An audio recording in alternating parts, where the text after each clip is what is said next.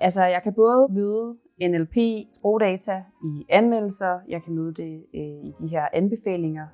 Hvor vil jeg ellers kunne møde det, hvis nu jeg var øh, elev på et kontor? Nu er jeg desværre ikke ekspert inden for domænet, men man kan forestille sig, at man arbejder med, med mange forskellige dokumenter, som så skal klassificeres. Der er mange opgaver inden for NLP handler om at klassificere dokumenter. Så det er jo sådan, hvor man så bygger en, en machine learning model, som tager udgangspunkt i, i en struktureret form af de ustrukturerede data, hvor man så siger, at det her dokument er, er den her type, og har du andet dokument, som er, er en anden type. Og der kan du så måske komme ud for, at, at vi har faktisk en model, der løser den her opgave for os. Som medarbejder behøver du ikke at, at skulle læse dem igennem men du kan måske scanne dokumenterne, eller også findes de jo selvfølgelig i forvejen i digitalt format, og, og så på den måde skal de bare køres igennem den her motor, vi har bygget, så, så sorterer den øh, automatisk baseret på, på det indhold, der er.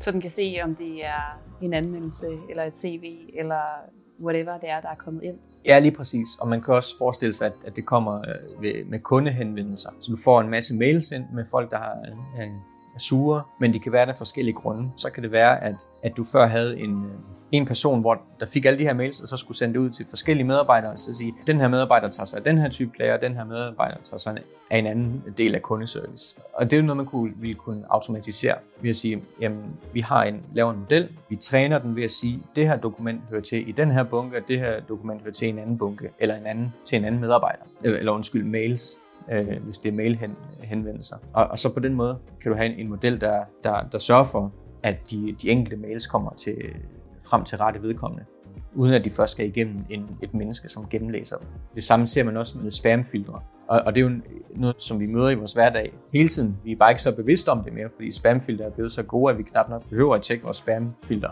Der ligger mest beskeder fra prinser fra alle mulige lande. Og ja, ja, lige præcis. reklamer. Altså, det, masser af reklamer og sådan noget. Og alt muligt, som er irrelevante, som vi, som vi ikke rigtig gider at beskæftige os med.